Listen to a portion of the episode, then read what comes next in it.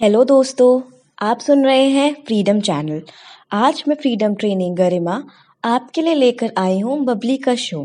आज इस शो के एपिसोड में हम एक कहानी सुनेंगे जो कि आपको कुछ जानकारी देगी और आपका ज्ञानवर्धन करेगी।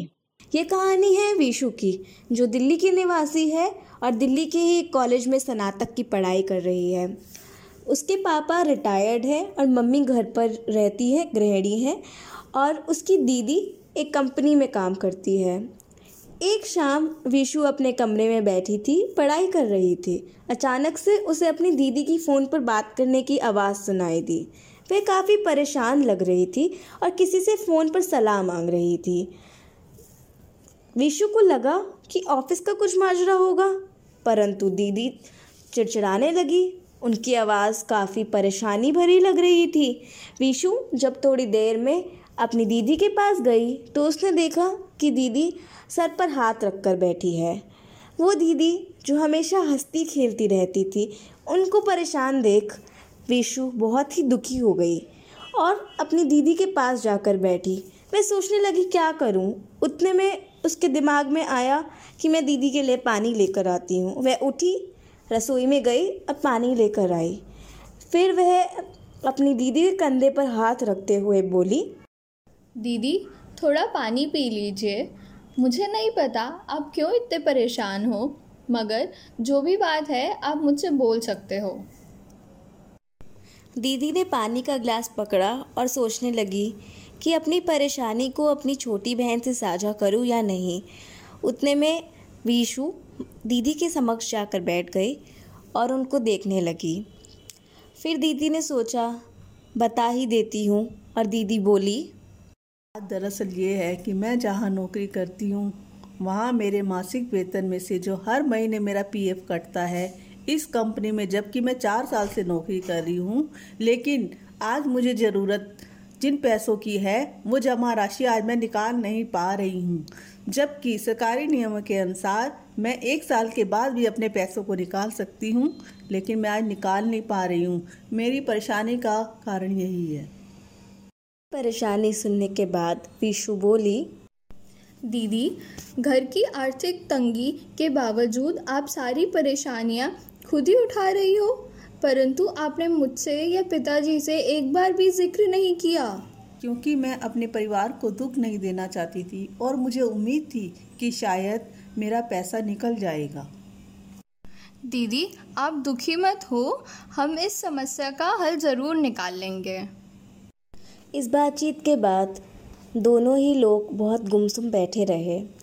पूरी रात इंटरनेट पर सर्च करते रहे, खाना भी नहीं खाया। तभी एक वेबसाइट पर विशु ने आरटीआई यानी कि सूचना के अधिकार के बारे में जाना। तब उसने उसके बारे में सर्च किया रिसर्च किया और अपने दीदी को बताया।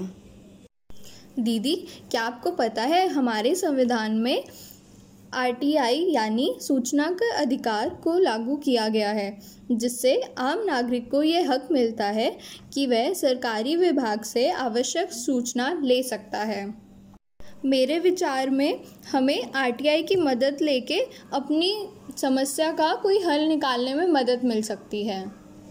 दीदी ने कुछ सोचा और फिर वह बोली देख विशु इस आरटीआई के लिए क्या करना पड़ता है? हम यह भी कोशिश कर सकते हैं। विशु ने इंटरनेट पे पढ़ा और अपने फ़ोन में देखते हुए वह बोला दीदी आरटीआई ऑनलाइन या ऑफलाइन भी फ़ाइल की जा सकती है और हम इसे डाक के माध्यम से सिर्फ़ दस रुपये फ़ीस देकर फ़ाइल कर सकते हैं और तीस दिन के अंदर हमें सूचना प्राप्त हो जाती है। विशु और दीदी ने मिलकर फिर आरटीआई की सारी डिटेल्स देखी और अप्लाई करने के लिए आपस में चर्चा करी, जिसके बाद उन्होंने चिट्ठी बनाकर तैयार कर दी और तभी चैन की सांस ली। अगले दिन सुबह कॉलेज जाने से पहले विशु ने चिट्ठी डाक खाने में जाकर पोस्ट कर दी। चिट्ठी पोस्ट करने के बाद विशु और दीदी को यह आश्वासन थोड़ा सा मिला, एक उम्मीद मिली कि शायद हमें कोई ऐसी जानकारी मिलेगी जिससे हम अपने फंसे हुए पैसे निकलवा सकते हैं। देखते ही देखते कुछ दिन बीते और उनकी लाइफ नॉर्मल सी हो गई। विशु का कॉलेज दीदी का ऑफ़िस और घर। फिर एक दिन उनके घर डाक आया। उस डाक को देखकर विशु को लगा कि शायद इसमें आरटीआई का जवाब हो। वह भाग कर गई और दीदी को वह चिट्ठी दिखाई। चिट्ठी उन्होंने खोली तो उन्होंने पाया कि ये वाकई में आरटीआई का ही जवाब था। दीदी ने जब उसको पढ़ा तो उन्हें पढ़कर लगा कि ये काफ़ी मददगार है और दीदी बोली, विशु, देखो, जहाँ मेरा काम रुका हुआ था, आज मुझे उसका जवाब मिल गया है। देखो, मेरा जो काम फंसा था, इसमें उसके बारे में बहुत ही बारीक बात बताई गई है। ऐसे ऐसे नियम बताए गए हैं, जो मुझे या किसी आम आदमी को तो पता ही ना चले। अब हम पीएफ के दफ्तर में जाकर अर्जी डालकर अपना काम करवा सकते हैं। दीदी ने अगले ही दिन दफ्तर से छुट्टी ली।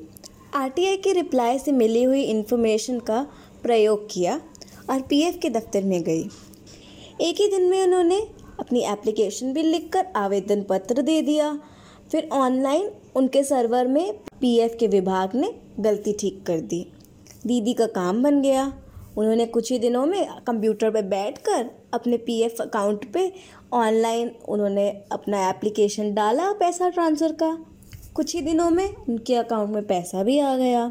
एक दिन ऑफ़िस से लौटते हुए विशु के लिए एक इनाम लाई।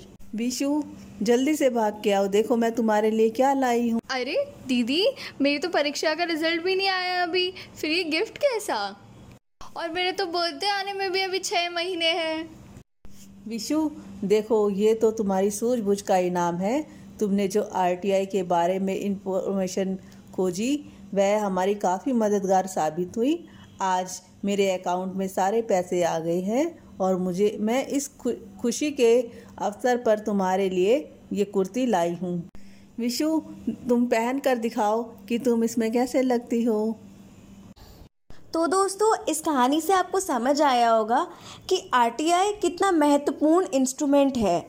विशु और दीदी ने जो आरटीआई के जवाब से सूचना मिली, वह उनके लिए कितनी कारगर साबित हुई? और यह जो सूचना का अधिकार है, वह आम आम नागरिकों के लिए एक मसीहा बनकर उभर रहा है।